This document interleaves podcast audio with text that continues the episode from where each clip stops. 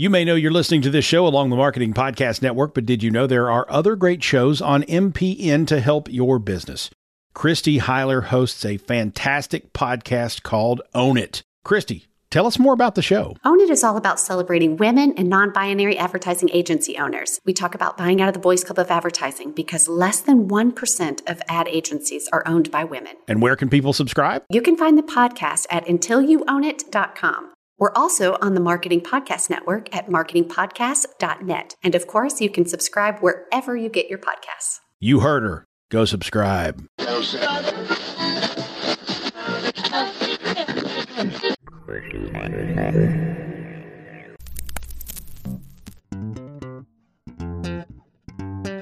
Let's listen to this.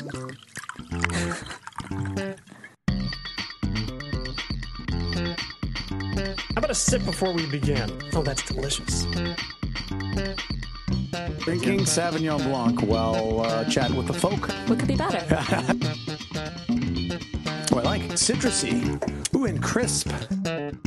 This is a fabulous idea. Do you? How do you get a better gig than that? Is this what I want to do with the rest of my life? This is Uncorking a Story with your host, How are you, Mr. Mick? I'm doing fine, Mike. Yeah? Family all Family's great. good. You've been doing a lot of traveling, huh? I have. I've uh where have I been? I've been to Dallas and Miami and I'm sure a few other places in the last couple weeks. Nice. Is the company going well?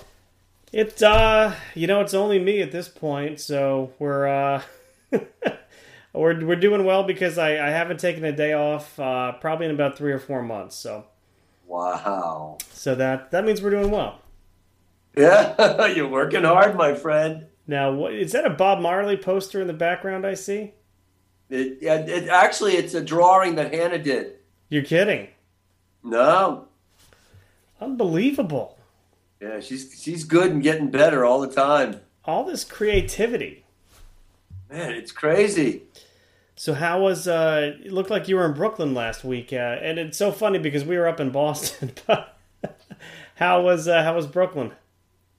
Good. Um, my brother-in-law lives in Carroll Gardens, which is Yeah. a nice section, and we were there two nights. We spent one night in Manhattan because I spoke to the Duke Ellington Society at St. Peter's Church on Lexington Ave. Okay, yeah.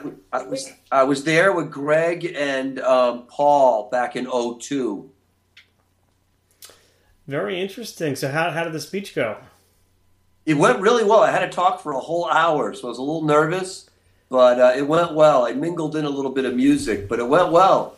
And there was a member of the Ellington Society is a guy who played trombone with Duke Ellington, and he announced to everybody that uh, I captured the Duke he knew in the book, which is nice to hear. You know, as I as I read the um, the sort of notes in your books, that that's sort of a common theme that, that I keep hearing. That how, how you have been able to almost channel the spirit of these musicians in your writing.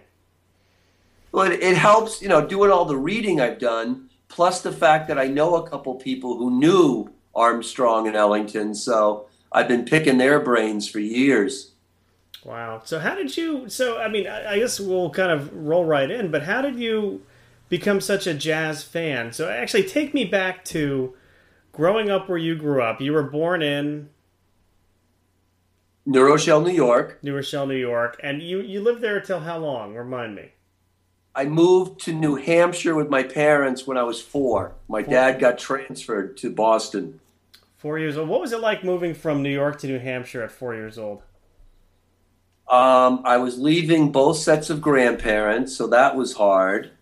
Um, I loved my home in New Rochelle, and then New Hampshire, there were no trees. The neighborhood that they built, the developers cut down every single tree. It was in a valley, and in the summer, the sun just beat down like the Sahara. So uh, it wasn't exactly cool, piney breezes. Well, New Rochelle had trees and sidewalks and shade and our neighborhood in New Hampshire had no shade with a lot of sun.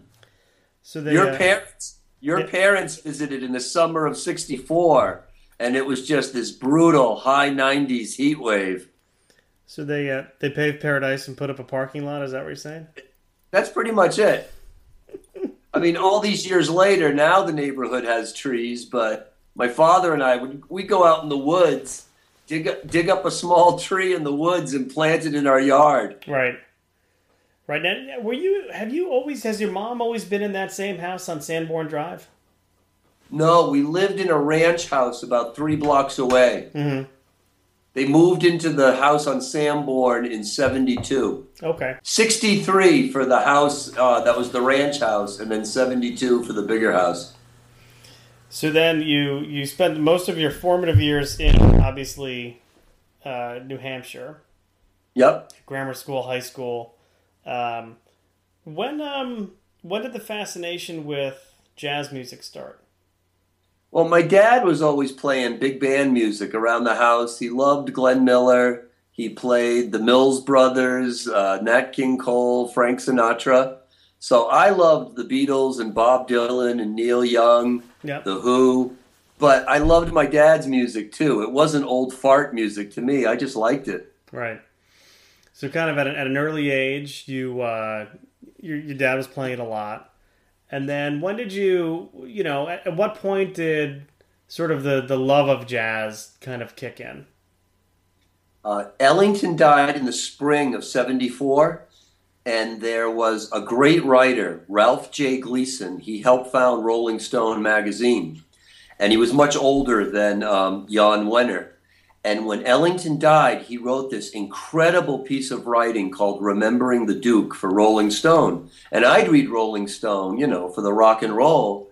And there was a this in-depth article on Duke Ellington, who I knew my father liked, and it made me realize that Ellington wasn't just this suave entertainer, but this really profound artist.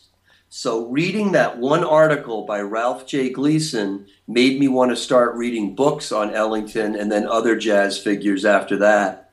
The first jazz writer I really got into after Ralph J. Gleason was Nat Hentoff. And then years later, to have Nat Hentoff, you know, saying nice things about my books was Sure. a little bit bizarre. That's it's got to be the one of the greatest um, sort of uh, compliments to an author is to, to say how well that you captured the spirit of a I mean not just a character but a fictional as a, a living you know a former human being on this planet you kind of Well, the first time Nat Hentoff called me, he said, Did you know Duke Ellington? I said, No, I was 15 when he died. He said, Well, I knew him for over 25 years. And the Ellington in your book is the man I knew. How did you do this?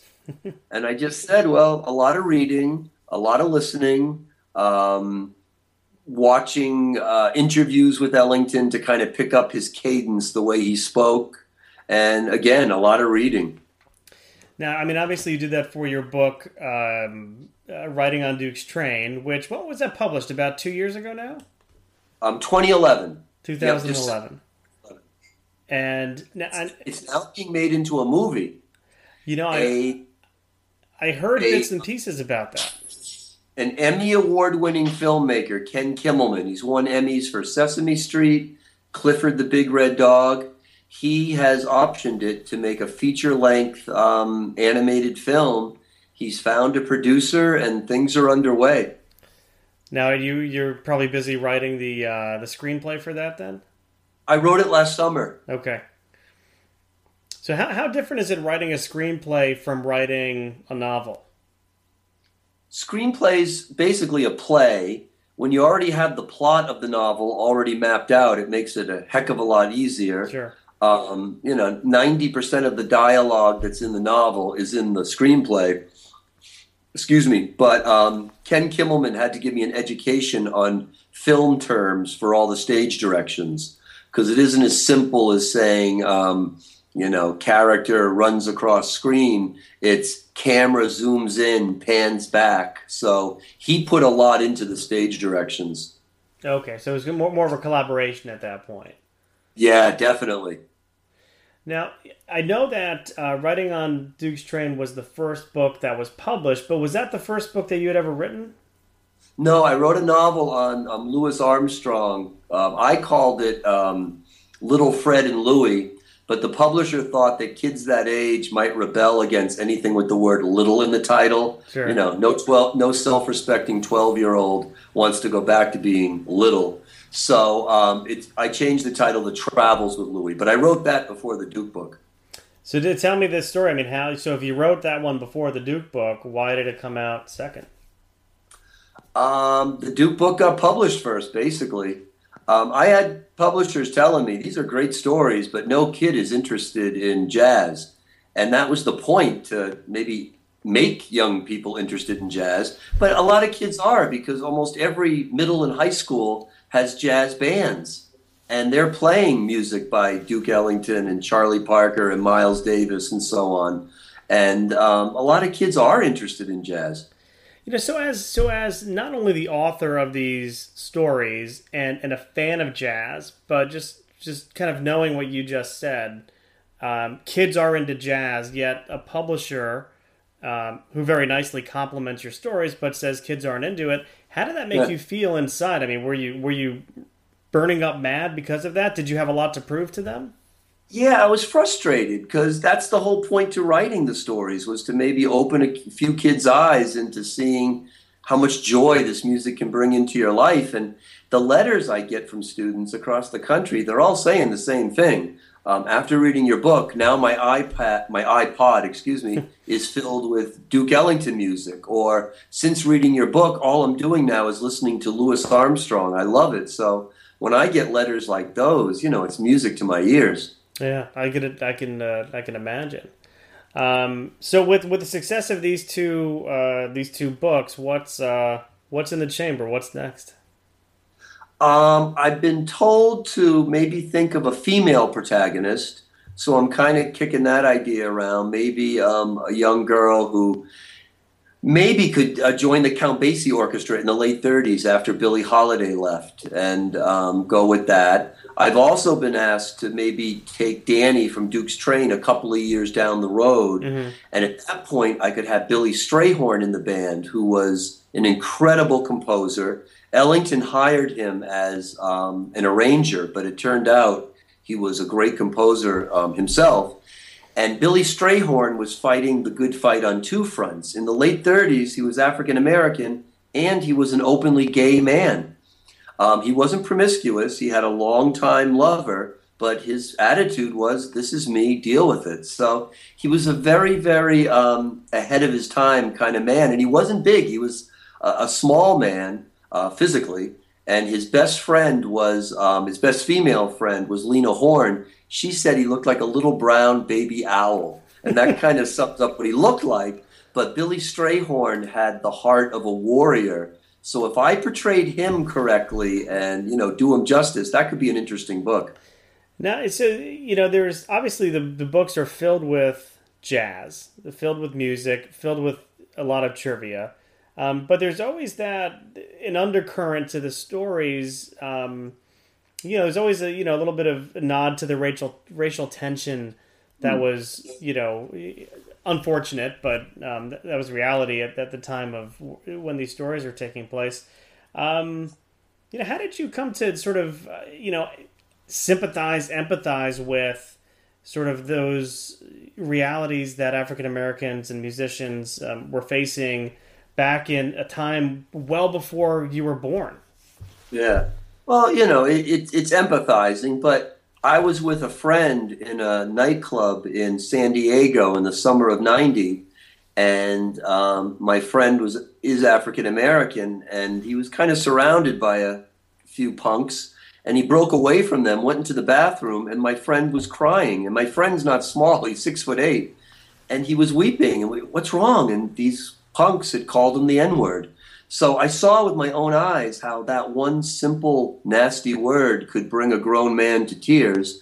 But then again, it, it's reading too. Um, I'm good friends with a man named Jack Bradley, and Jack was Louis Armstrong's road. I'm sorry, his photographer and his um, dear friend for over 20 years. He was the road manager of Erroll Garner, but he was Louis's photographer, and he told me stories like. Um, 1959 in Italy, Louis Armstrong is asked by the Pope to come to the Vatican to meet the Pope.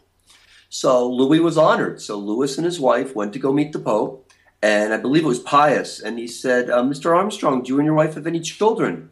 And Louis said, "No, Your Excellency, but we enjoy Waylon every night," and uh, that cracked up the Pope.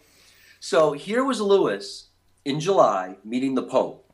Two weeks later, he's in Connecticut, back in the USA, with Jack. And they were going to a one nighter. Jack forgets, it might have been New Haven, Hartford. And Jack was driving, and Louis had to pee. So he asked Jack to pull over to a rest area. And Louis got out of the car, asked the manager, who was white, of the gas station for a key to unlock the men's room. The owner basically said, I know who you are. I even like your music, but I don't let ends use my restroom. Sorry. And Louis Armstrong, he'd already at that point been world famous for 30 years, got back in the car. Jack said, Gee, that was quick. And the guy said, Jack, refresh my memory. A couple weeks ago, I was in Italy and the Pope wanted to meet me. And here in my own country, I can't even take a piss. So stories like this are just legendary yeah. when you read about these jazz musicians. Nat Hentoff was told by Duke Ellington Duke in the 60s, you know, he's a 60 year old man. He's one of our foremost composers. Wanted to buy a pack of gum in Chicago. And, you know, a teenage girl behind the counter said, Oh, we don't serve black people here. Sorry, sir. So the indignities that these people had to face were just incredible. And you know, you know, you're talking about you know Chicago, and you're talking about Connecticut. You're not talking yeah. about the Deep South. No, no, not at all. I, I was friends with a Holocaust survivor who passed away. And summer of 1948, the Holocaust survivor and his wife met their first friends in the USA, a black couple. And the black couple took my friend and his wife to a Boston Braves game. This is Boston. After the game, they walked to Kenmore Square, and my friend and his wife wanted to treat the black couple to dinner. And they went into a restaurant, and the hostess said, I'm sorry, um, we don't serve black people in this restaurant. So even in Boston in 1948, and that totally shocked me. And I asked my friend too, I said, What was your reaction? He said, I had tears in my eyes. I'd left Nazi Germany thinking I'd left this kind of racism behind. I didn't think it happened in the United States. Yeah. That was, you know, remembering um, in uh, riding on Duke's train, you know, one, one of the sort of the pivotal scenes uh, you know, of Danny um, in in Germany, and he had to get back to the uh, the train without getting. He got they were they were stopped by Nazi guards, weren't they? They were chased, chased by Nazis. In reality, um, Ellington's men were held up in the Hamburg train station for most of the day, um, but nobody was soft enough to leave the train. I think a couple of the musicians said, "Geez." Hamburg must have a must have great hamburgers in this city, but they uh, got talked out of leaving the train. Yeah. But in the world of fiction, you can make whatever you want happen. So I had the musicians leave the train and get uh, chased by the Gestapo. Well, it, it, adds for a bit more drama and a little more page turning, I assume. Exactly, exactly. Now, when you know, so so putting putting the books aside for a second, you know, before you were an author, you were are a teacher.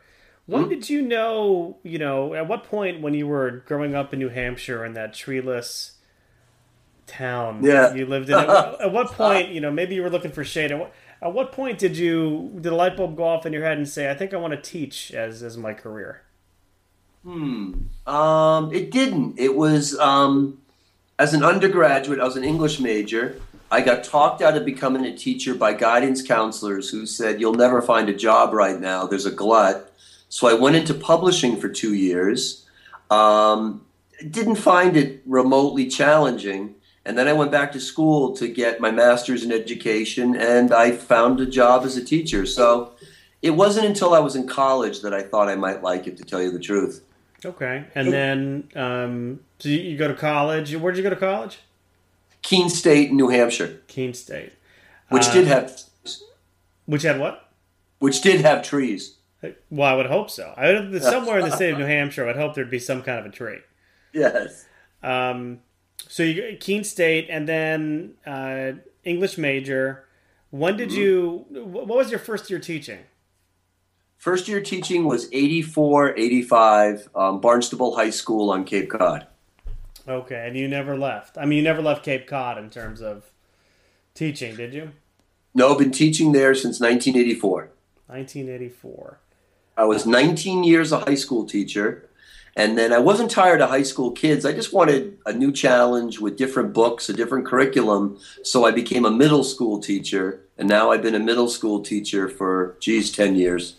What's what's the biggest difference you find between because I'm about to have three middle schoolers next year. Yeah. So, oh, what's the biggest difference you find between you know uh, middle schoolers and the rest of the world? Because I just hear uh, I hear we're in for a little bit of a couple more challenges next year.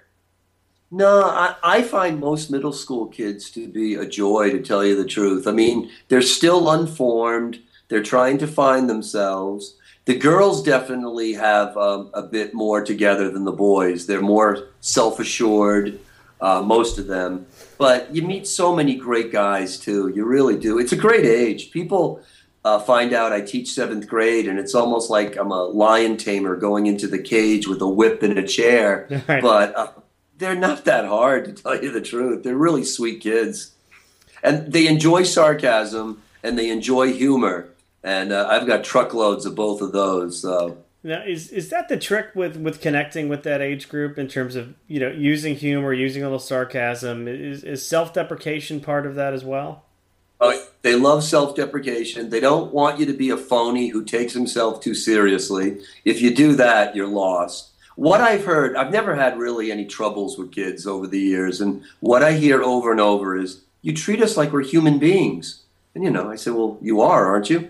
And it doesn't mean that, you know, hey, call me by my first name, we're pals. It isn't that kind of phoniness. But if you just show them respect and a little bit of humor, and you show that you haven't forgotten what it's like to be that age and that it isn't that easy of an age, there's a lot of doubt and worry that goes along with being at that age, they really respond to that.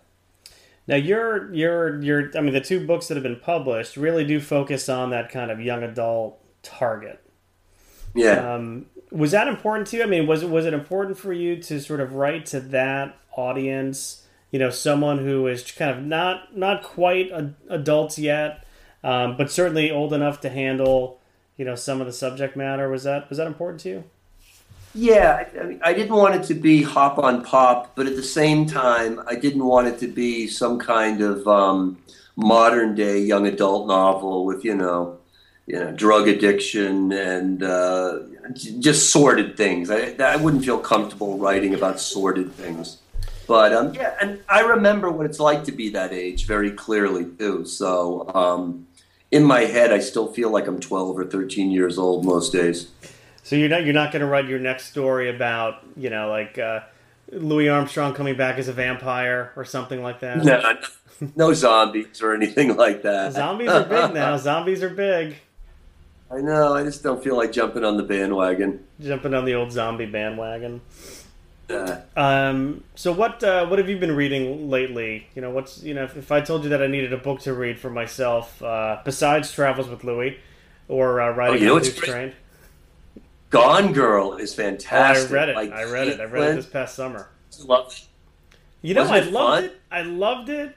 I thought it was great. I, I love the twists, Mm. but the ending, I just Yeah, the wife did. My my wife didn't like the ending either. I think you I know thought- the not to not to spoil it for anybody who might listen to this at some point in time. Right, right. But I, I thought she kind of phoned it in. I thought she phoned in the the ending a little bit. But I I thought it was kind of chilling myself that he's uh, rather frightened. Yeah. I think he should do he should do a disappearing act. But I love that Hilary Mantel wrote um, Wolf Hall about the court of Henry VIII, and that blew me away. And there's it's going to be a trilogy, and the second book in the trilogy is called Bring Up the Bodies, kind of a chilling title. That's what um, Henry VIII would say about people to be executed. In his mind, they were already bodies. Oh, Bring boy. up the bodies, although they were still breathing. So I, I want to get to that, and she hasn't written the third book yet. So Hillary Hilary Mantel's books on um, Henry VIII are unbelievable. So I really enjoy that, and I enjoy biographies too. so I just read. Um, well, I just finished reading Stephen King's book Eleven Twenty Two Sixty Three. Did you love it as much as I did? I couldn't put it down. Isn't it fantastic? I could not put that book down, and I and I you know there's an ending that I thought was perfect. Oh, oh, wasn't it wonderful? It was and great. that that little that little Texas town when things were going well with the librarian. Oh, I'd love to go live there. Yeah. And then, um, and then I can perfectly picture that diner with the portal in the back, Right. back to that day. That is definitely in my top 10 list of all time favorite novels. It blew me away. Yeah, I needed Love- so, I needed something light to, to read after that one because it was uh yeah that was a marathon that one. Oh, wasn't it? That I, I'm kind of in awe of that book. Well, yeah, it's it's you know I like to have my kids see me read because I like to I, I want to get them really interested in it. And you know I got the girls are probably a little bit better than than Patrick uh, at it, but um, yeah, I got Maggie. I mean, she she doesn't put a book down once she starts getting into it, which I love to I love to see. Yep, same thing with my girls too. You know, it beats the uh, the thumb exercises that they do on those uh, eye touch thingies that they have. Exactly, exactly. They're trying to get you know iPads in our school, and you know I've got about eight years until I retire, and I'm I'm kind of an old fart di- dinosaur. I just want to have books in my classroom, paper to write on, and uh, you know we do have a computer in the room to work on too with uh, typing, but at the same time, you know there's enough pads in their life and screens in their life. Maybe my classroom can be the refuge from that. Well, yeah, that's an interesting point. You know, I, and I, I'm guilty of having the iPad, doing most of my reading on it, but a lot, of that is for practical reasons. So I, I travel a lot.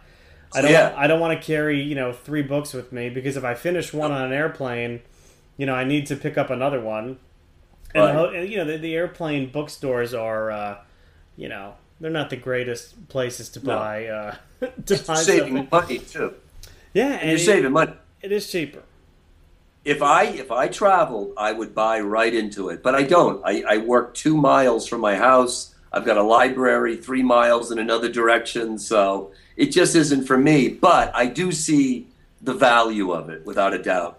But you raise an interesting point about you know almost too much technology because I think we're we're surrounded by it, and I'm certainly guilty. I've got every electronic device I can imagine on this desk, including hard drives to to back up everything that I have digitally. But Yeah. you know, it is nice to walk away from it at all. And you know, there there was a point in time where you know we could go away for a week and not have the ability to communicate with anybody unless we actually picked up the phone and called them. Now Hmm. I get emails. You know, I work all my vacations. It's you know, it's uh, Yeah. You can't escape it. you can't escape. You can't escape. It's, it's- almost The late '80s in education, we'd have meetings where we have to teach them how to use computers. It's the future; they need to know, and we did. But you know, now my students know ten times more about computers and the internet and everything than I know, and all the devices. So they know it. They were they were born using it. Yeah.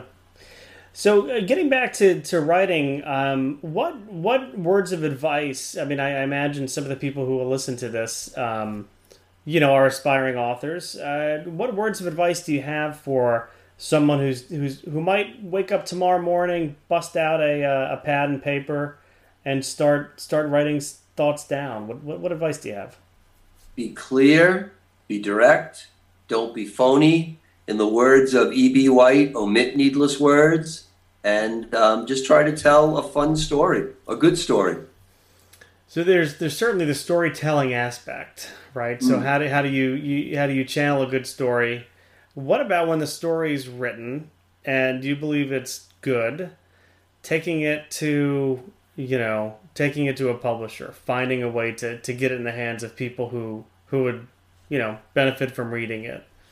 Yeah, that that's the trick. I mean, I did have an agent, and that didn't work out. And um, you know, now I don't have an agent. I found a publisher without an agent, but it's just not giving up. It's just trying and trying, and um, not getting too disheartened by the rejections. I have a um, very fortunate thing happen. Jazz at Lincoln Center has adopted my books and they want to buy a lot of copies and get them into underserved schools across the country. And um, basically, because of this sponsorship by uh, Jazz at Lincoln Center, I have carte blanche to keep on writing these books until uh, I leave the planet.